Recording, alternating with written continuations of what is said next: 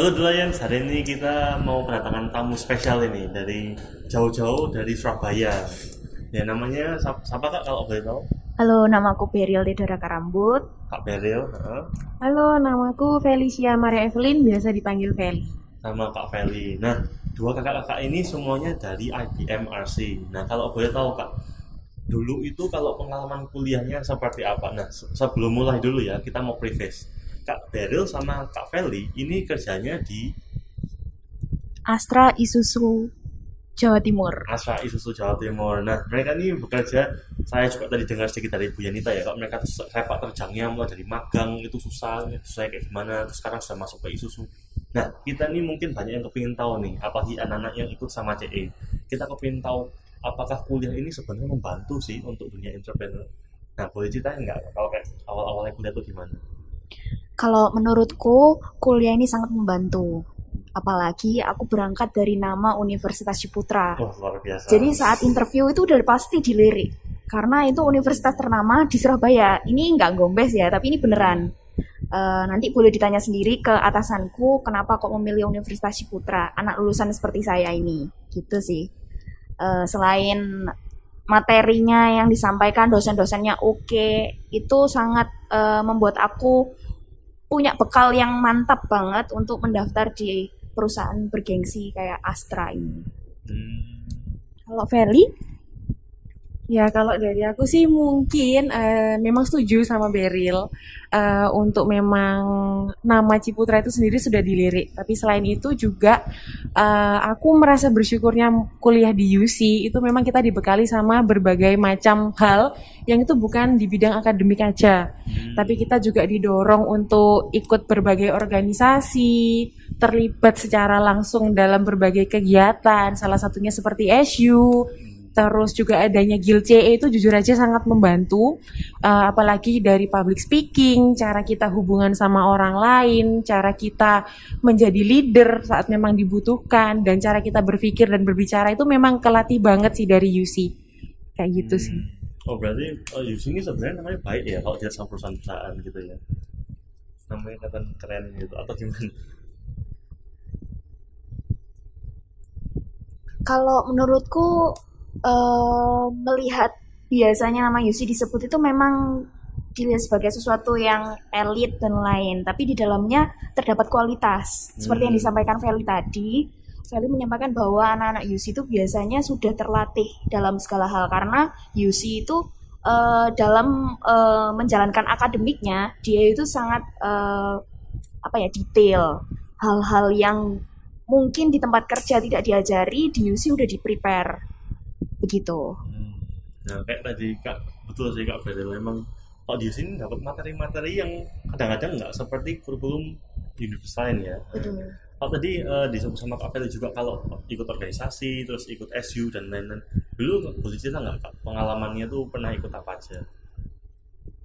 Kalau dulu karena saya memang basicnya ikut di apa masuk di jurusan IBM. Kalau di IBM dulu kan ada SU IBM. Hmm. IBM itu dulu pertama kali aku ikut organisasi itu namanya Eternity. Oh iya tahu. Nah di Eternity itu kan lombanya seputar anak-anak SMA kayak gitu-gitu terus rally games. Nah di sana itu ya. Betul. Nah, itu sih menurutku itu apa ya? titik titik balik yang membuat aku itu jadi kayak terpacu supaya yuk ikut lagi yuk seru loh kayak banyak loh yang bisa dipelajari kayak gitu karena ya puji Tuhan dari awalnya yang daftar ke Eternity itu awalnya kan ya pasti namanya baru lulus SMA terus masuk kuliah tuh kayak apa ya kayak pesimis lah masa sih bakal keterima soalnya waktu itu memang yang daftar tuh memang sampai dua ruangan full gitu Oh, ya? Iya dan memang waktu itu kayak mikirnya ya udahlah kalau nggak ter- keterima pun nggak masalah. Yang penting aku sudah coba ya pasti rasanya di interview sama kakak kelas sama dosen yang ibaratnya itu memang sudah berpengalaman lah di bidangnya. Hmm. Memang waktu itu nggak terlalu ekspektasi yang kayak gimana. Ibaratnya udah bisa latihan untuk diwawancara itu udah seneng banget gitu loh. Jadi kalau misalkan diterima pun itu ya udah bonus kayak Hmm. gitu. Karena menurutku eh, jujur aja waktu SMA dulu nggak terlalu berani ngomong yang kayak gimana. Cuma Ya. memang dari eternity itu akhirnya kan ya puji Tuhan diterima waktu itu jadi tim marketing. Oh. Jadi tim marketing akhirnya kan mau nggak mau kan harus membuka diri lah mau belajar supaya bisa ngobrol sama kakak kelas sama anak-anak SMA buat nawarin lomba-lomba kita. Nah dari sana ketagihan lah ikut panitiaan. Akhirnya tahun kedua masuk di SU di akhirnya di Eternity jadi marketing juga tapi puji Tuhan waktu itu dikasih kesempatan buat jadi koordinator. Oh, iya. jadi dari sanalah dimulai petualangan eh, apa ya kepanitiaanku di UC kayak gitu. Berarti ada banyak ya dari bukan cuma SU sama Eternity aja ya. Ya, ya puji Tuhan. Soalnya waktu itu kan juga ada student council ya. Mm-mm. Student council tuh juga eh, ngadain beberapa event dan kebetulan dipercaya untuk bisa jadi bagian dari event-eventnya mereka. Jadi ya jujur aja di UC dapat banyak banget pengalaman berorganisasi yang sampai sekarang tuh kepake banget ya nggak sih Beril?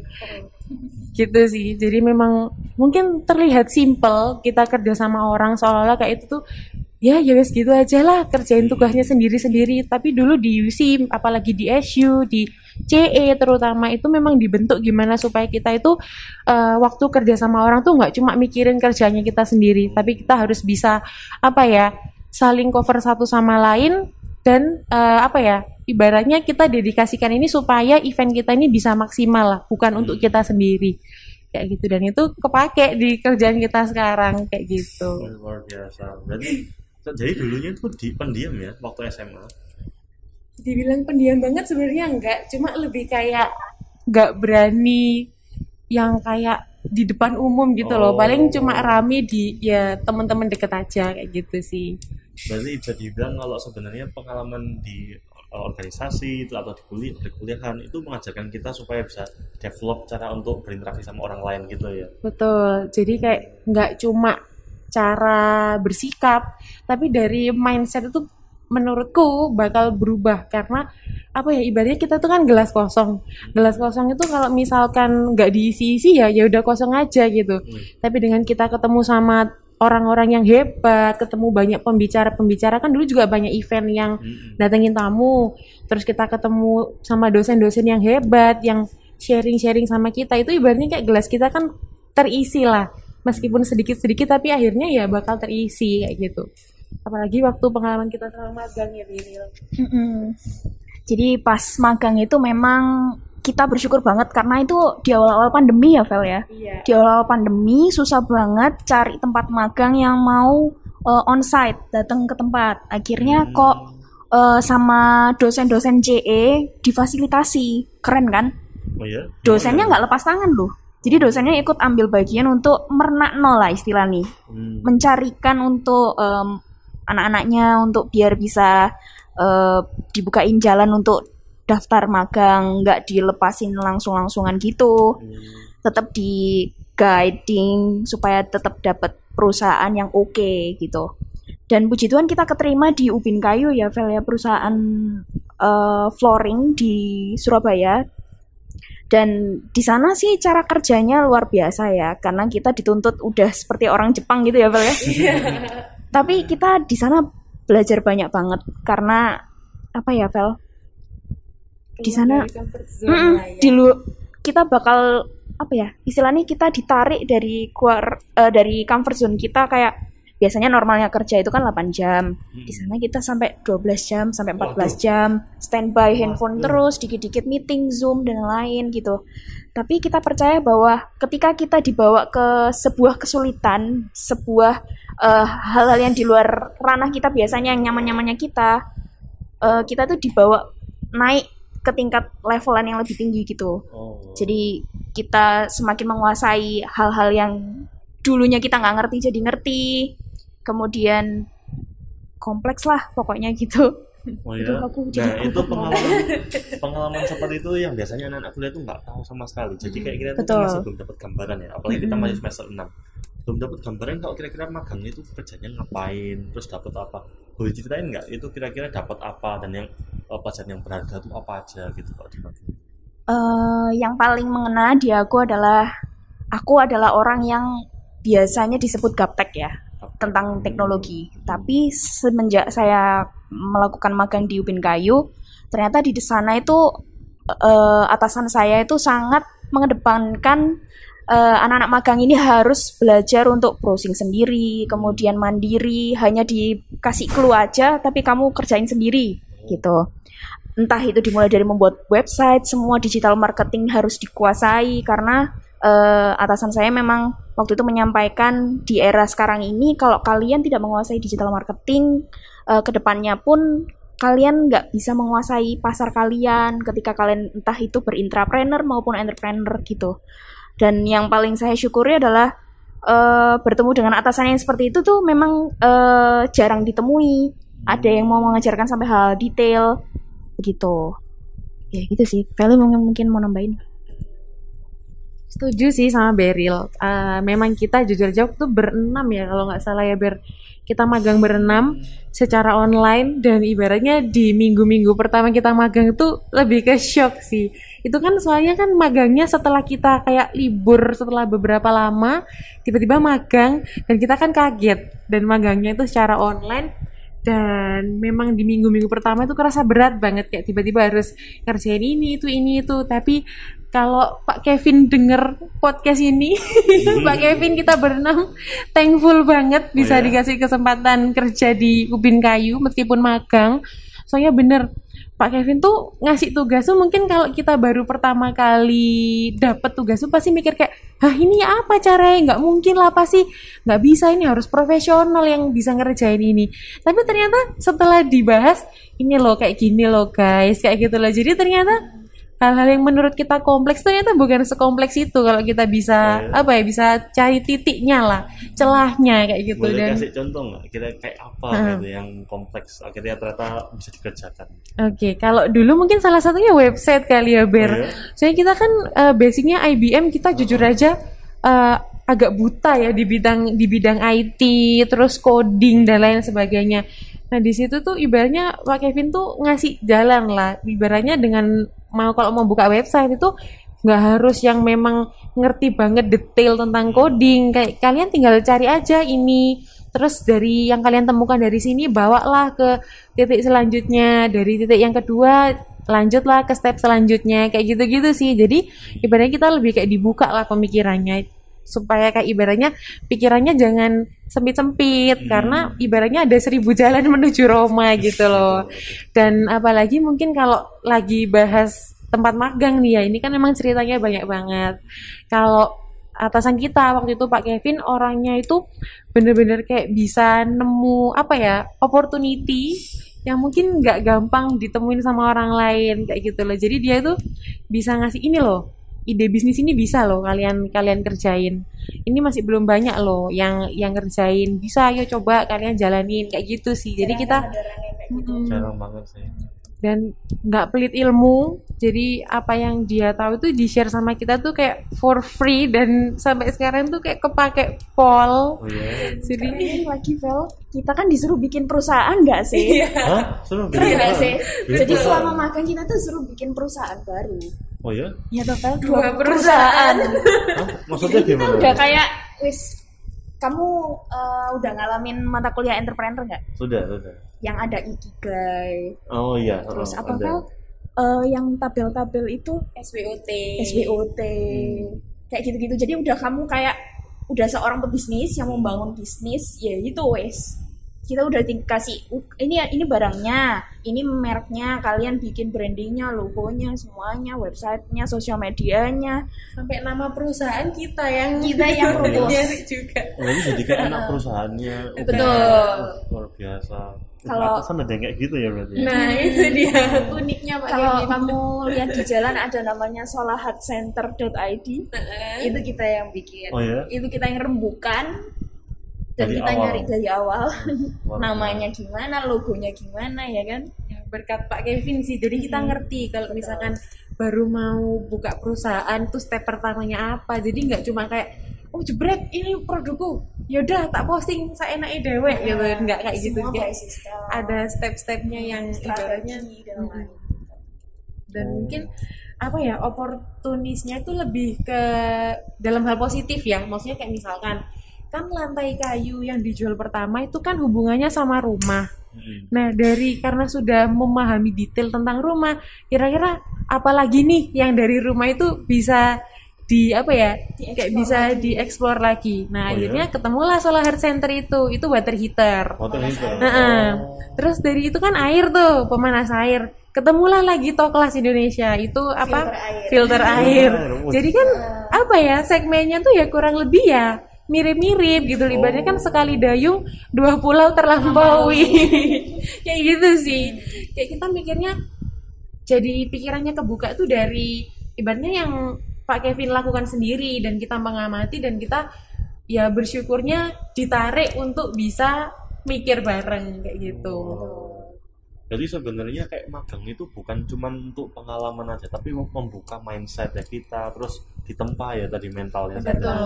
Betul, betul sih. Hmm, jadi buat kalian yang eh, yang sekarang mau ikut cari-cari magang itu kita harus cari tempat yang bagus ya.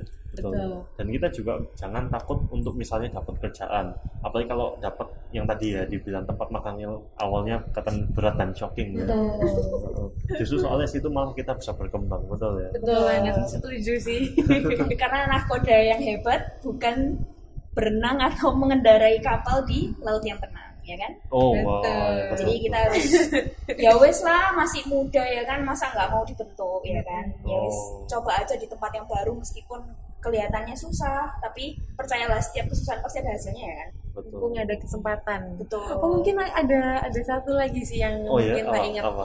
Mungkin karena kita masih muda, masih magang. Mungkin ini nggak boleh ditiru juga sih. Cuma somehow kita bisa berpikiran magang itu adalah tempat di mana kita itu eh, bukan sengaja melakukan kesalahan ya, tapi lebih kayak kalau misalkan kamu aku salah nih, oh Feli salah, ya udah nggak apa-apa gitu loh kan masih belajar gitu loh. Oh. Nah tapi ibaratnya jangan jadikan tempat magang itu suatu tempat yang memang kayak oh aku harus perfect banget di sini. Hmm. Ibaratnya kita pasti melakukan yang terbaik. Cuma maksudnya kan apa ya dengan kita melakukan magang itu sendiri kan kita berarti siap untuk belajar. Jadi salah pun tuh nggak apa-apa gitu Hmm. loh.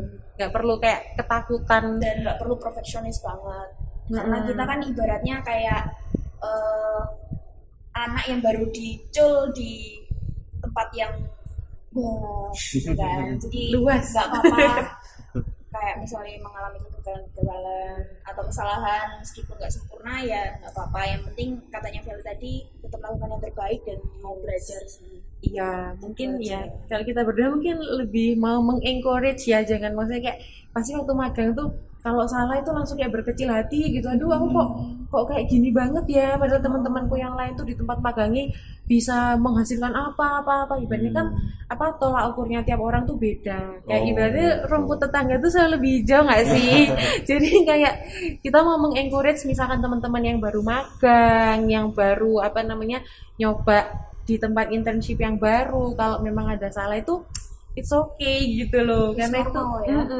tempat tempat kalian buat belajar tempat gitu. belajar supaya nggak jadi perfeksionis juga ya. Soalnya kita juga banyak salah waktu awal-awal magang kan Ber. dan bersyukurnya Pak Kevin sabar ya sama kita Luar biasa. Loh kalau emangnya pas di kuliah tuh perfeksionis nggak? Waktu kuliah. Kalau aku sih eh, gimana ya? Kalau dibilang perfeksionis mungkin lebih ke apa ya? Kan eh, tiap orang kan pasti punya targetnya masing-masing ya. Ya mungkin targetku sama target teman yang lain itu bisa beda. Lebih tinggi. Nah, I don't know lebih tinggi atau lebih rendah.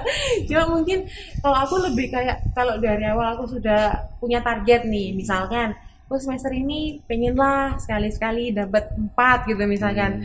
Ya sepanjang semester tuh ya ya work for it gitu loh. Baik. karena sudah pasang target kayak gitu. Tapi kalau misalkan di tengah-tengah apa namanya ada drop dikit ya itu maksudnya ya it's okay lah. Yang penting yang penting ada mindset kalau udah ngelakuin yang terbaik.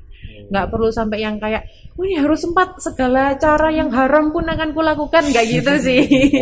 Kayak yang penting kayak ya do the best gitu aja sih. Kalau Hmm. memang belum bisa ya udah coba next semester. Lebih kayak gitu-gitu sih soalnya kalau target kan kita juga banyak belajar dari CE ya Ber ya target target target gitu sih sekarang di tempat kerja pun kena target yang sudah pernah dialami gitu loh ya. sebelumnya iya Oh iya, mau tanya. Ini eh, pertanyaannya mungkin agak serius ya.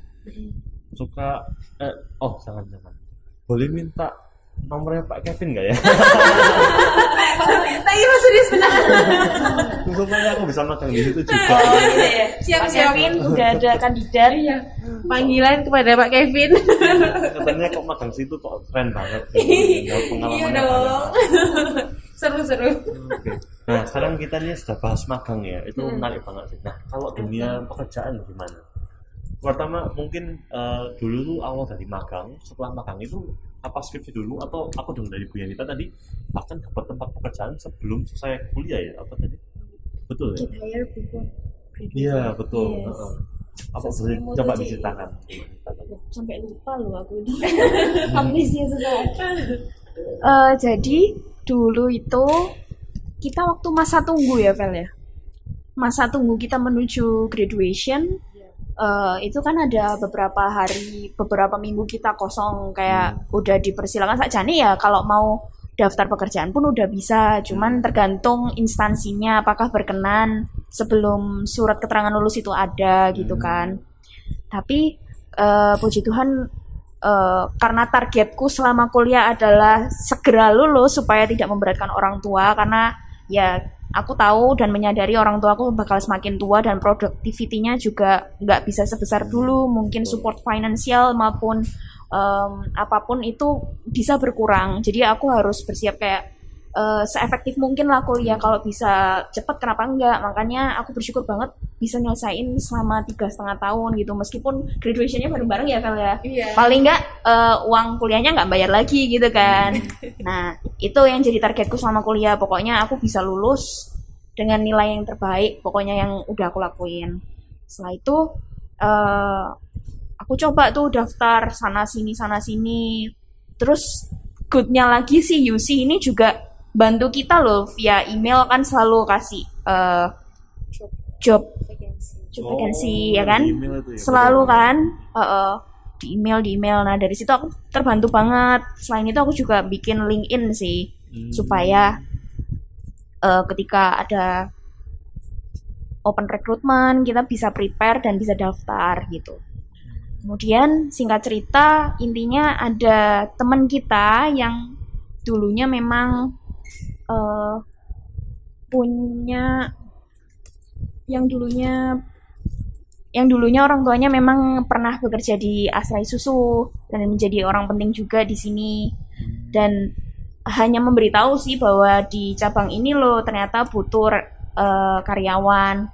Akhirnya sih kita coba gitu coba coba aja siapa tahu keterima. Eh puji Tuhan keterima gitu. Kan nggak ada salahnya tuh nyoba. Ya udah kita coba masuk dan ternyata eh, setelah nyemplung di sini aku bersyukur banget gitu loh. Dari yang aku nggak bisa menghasilkan apa-apa tidak punya pendapatan tiba-tiba menghasilkan pendapatan dari hasil jeripayaku selama kuliah. Ibaratnya gitu kan. Berarti selama kuliah ini aku dapat ilmu aku bawa ke tempat kerja dan itu bisa menghasilkan income buat aku kayak gitu. Nah itu sih sekilas kayak gitu. Wow, itu sangat dalam sekali ya. Pekerjaan sama kuliah ini akhirnya kita bisa merasakan buahnya gitu Mm, ya. saling berkorelasi ya Hmm.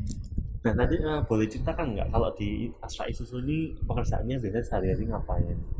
Nah, kalau aku sendiri di Departemen Fleet, jadi departemen yang memang baru dibentuk per Oktober 2021 kemarin. Hmm. Jadi departemen ini memang khusus penggarapan eh, ke PT-PT yang besar dan sudah tidak eh, bukan tidak bisa ya, sudah meminimalisir untuk menggarap eh, atas nama perorangan. Jadi retail itu Oh. sudah mulai dikurangi, lebih ke fleet. Fleet itu artinya adalah pembelian dalam jumlah banyak. Gitu.